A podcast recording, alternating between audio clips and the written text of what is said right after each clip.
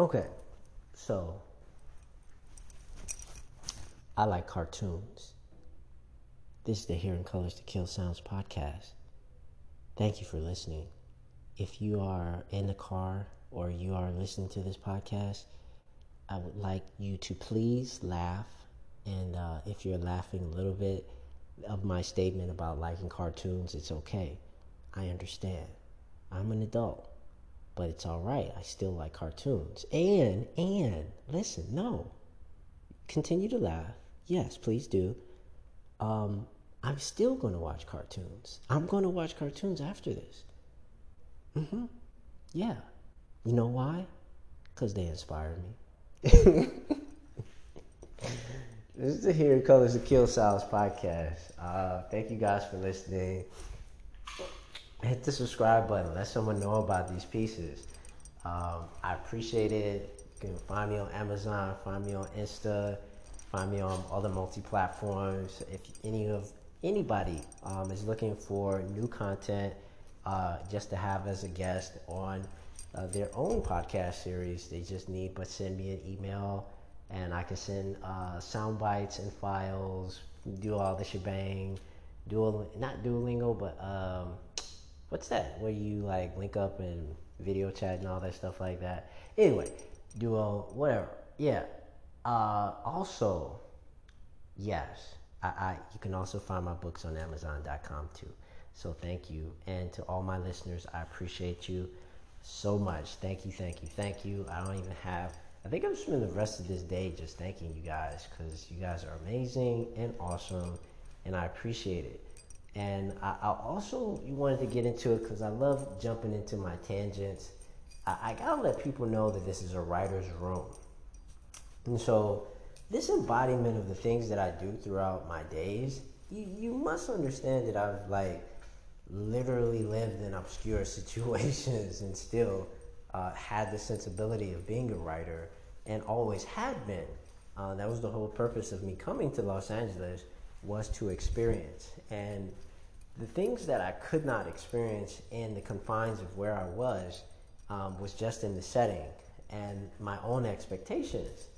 And as a writer, you have to understand that there are certain things that in where you came from, right? Your origins and what it is that you look at as your ethnicity and how you were brought up. They, they influence you in a certain way. They give you this sense of color. They give you your voice. They give you your uh, meat and bones of how your story comes about um, just by as a retrospection. But, but, but, but, but, but, from that point in reference is from there to there and how you progressed. As an artist, being a self declared or being a written, published, whatever, you, your point in artistry and how your art progresses to this point and to the finished product and then into future products is by proximity changed by time. And so, therefore, the message generally has changed as well. Now, obviously, the conversation can go however you want, but you generally want to have a conversation that you hadn't had before. You generally want to understand something that previously, uh, from this point, you did not know by the time, you know what I'm saying, and now you know it by the time you get to that point. And you, you different artists progress that way and different artists talk about it in different fashions and lights. And so um, you get people who are talking about like, hey man, I like that one song. You should do that one song. And artists get upset because they're like, yo, if you like that one song, you liked me in 2006, so you should listen to that CD because I'm on some other stuff right now. Like, there, there's points in an artistry that only so much can be given in where this has been planted, where a tree has been planted, can only grow so big as far as how the extension of the, the ground and the nutrients around it. And so, if you place it in a different environment, you get to see um, a different flow. You get to see a difference of culture. You get to see a difference of mentality of a different setting off rip. Like that instantly and instantaneously changes uh, how you view the world. And the world, they say, is small, but I consider it quite large and quite complex and will continue to be as such. One is that consideration uh, must, you must, must understand that. And, and when it comes to writing and, you know, traveling and speaking with others from different cultures, that also adds into this meat and bones of another part of yourself and the, the ethnicity and this conversation of things that you can bring that is embroiled in this thousands and thousands of year old history of culture that is the world culture versus just your own country or your own ethnicity. And I'm looking back into this and I was having this conversation in my head and I was like, yo, like this is really, really fun. Like Jack Kerouac, he's a really cool dude. He was really, you know, uh, ahead of his time, talking about things, talking about, you know, wearing black shirts and jokingly, in a joking fashion, in the 1960s and 50s, Jack Kerouac was a cool dude, traveled the world, um, represented a counterculture to what it was that they were experiencing. Obviously, a difference in coat and tie with the top hat and this, this, that, and the third, and wanted to express a more youthful a more uh, artistic fashion, um, but still be refined and not be uh, labeled as such or looked at as the Smithsonian of, uh, you know, their culture, but rather uh, an anti, uh, you know, societary uh, basis of what was looked at as normal and normalcy. And kind of, I guess, I won't say the first in, breaking the mold of normalcy and making it of note, but it definitely springboarded a lot of you know counterculture back in that era of you know expressing and then looking into the differences of this melting pot of our nation and then expressing it the way that he felt and it was very you know unrefined but then refined in the same fashion of him uh, telling someone the things and conversations that were usually not had in written word. It was usually whispered um, to one another, it was usually uh, in a coffee shop fashion or something like this, but he made it nationally and paramountly known um, through um, his published works.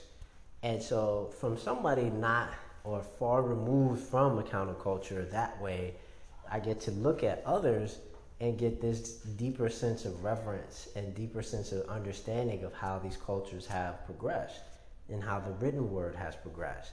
It's actually pretty interesting. And now that I think about it, uh, speaking about this, other people can do this too, where literally they're looking into what is this, a different mode or a different acronym or different things that they could say but it could go and twist into so many different things just off of them giving it their own index and giving it their own meaning. So I'm like, yo, I could play with a lot of different elements here. It can be a whole bunch of different things that can add on to just this world that I've crafted alone.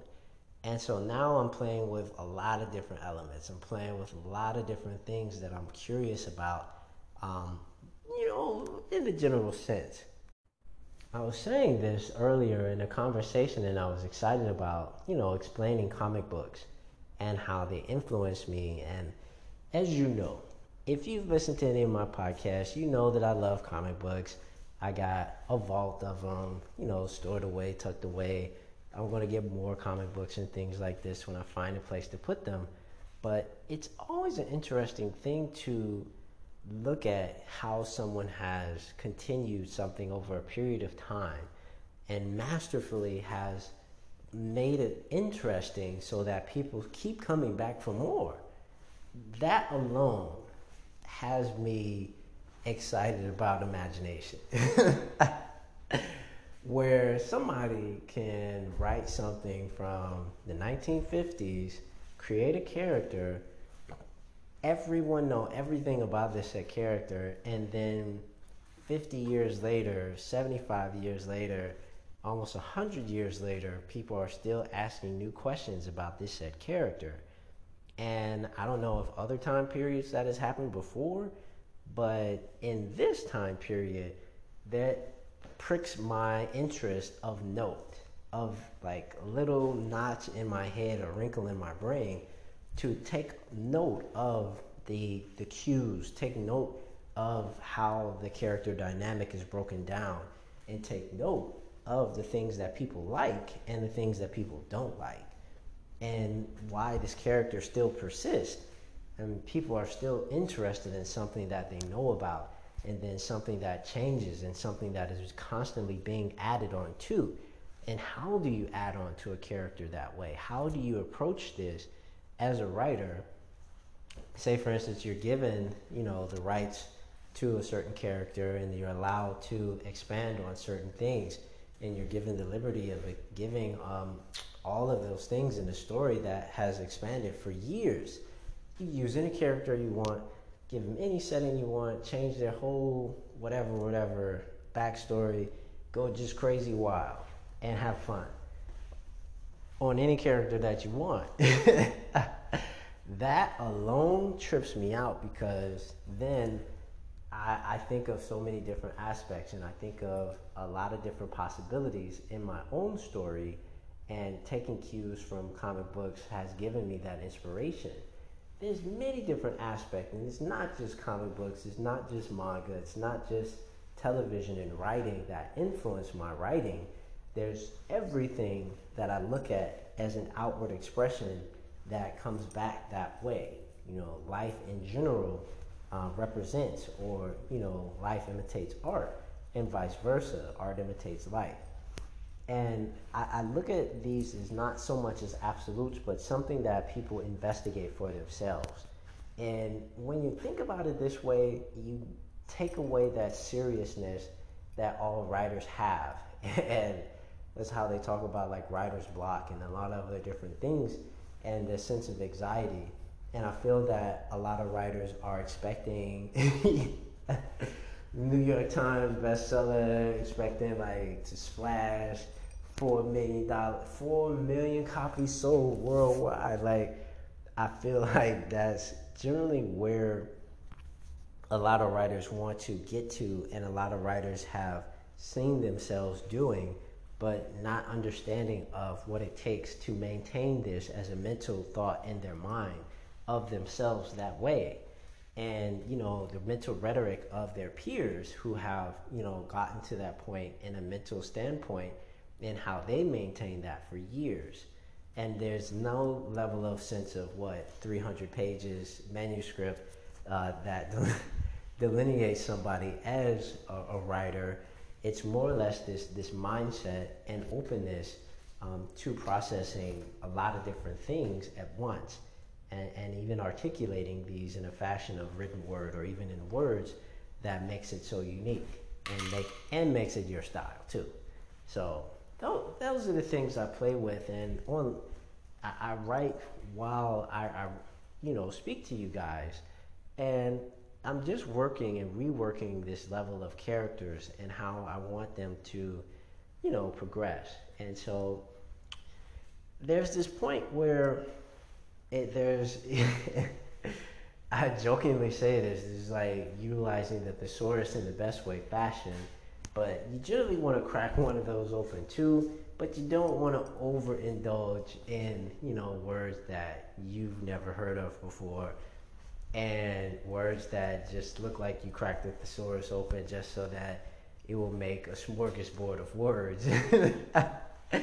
but that's generally making something like a school report and you never want to get to that point as a grown person of thinking of your thesis or uh, any of these things and presenting it to your editor, i.e., yourself, and like, okay, those are typos, typo, typo, like that. That adds to anxiety. You want to have fun, fun, fun, fun, fun with what you're doing, and then get to the serious parts and make those fun and if not just make it as far as you you make sure that it's done without making procrastinations and making it so much of a, a job that you don't like the point of writing for me is to look at these characters and then break them down and then not break them down in the negative light, but to uh, reassess the things that I present and then plan and then plan out what the things that I'm assessing. So, for instance, and this is the fourth book, and looking into my characters, I was thinking of you know the Band of the Crow and how they have this ginormous following, this over sixty thousand men uh, camp, and how they go throughout and express themselves throughout the story. And then I wanted to have like a crossover with one of my characters from the first book as well, um, to interact with them and have them being as the young girl uh, who was blind, but she's not blind. Like, I, really, I, am playing with these different elements, and I didn't want to make her blind because I had other characters in my first and second book uh, who had said qualities. And so I think I made her uh, deaf, where she couldn't necessarily hear, but she could definitely speak, and she definitely had visions. And she was basically a, a telepath. And so, just expressing and giving visions to people in her mind uh, through their minds uh, was one of her gifts and abilities. And she only utilized it in her sixth sense and, and navigating how she, you know, progressed around whatever it was that she was going through, whether it was the meadows or countryside or on the other side of a forest. And this is all in the first book before uh, she met uh, the Guardian. And so the Guardian basically linked up with her um, as she was being chased by bandits. And she basically was protected by him in the first book. And uh, subsequently, they separated from one another in the first book at the ending. And so I kind of, you know, grazed over this in the second book. Uh, but I wanted to continue this in the fourth book and then have their story uh, link up with these like happenstance things and things that absolutely make no sense and you know make it a dream work of her finding uh, him through these visions and them subsequently finding one another. But i wanted to add band of the crow into this too. So i'll get back to you guys on this and what i mix up and what i write down in these next few days. I appreciate you guys. Thank you so much for listening. Hopefully this makes sense to someone if you're a writer and to let you know to continue your craft at writing. Please, please, please, please, please do not give up writing. Whatever you're doing, painting, creative, whatever, whatever, whatever. As long as you have your imagination and as long as you see yourself doing this said thing, please continue your craft. This is V, aka Vern English. Peace, peace.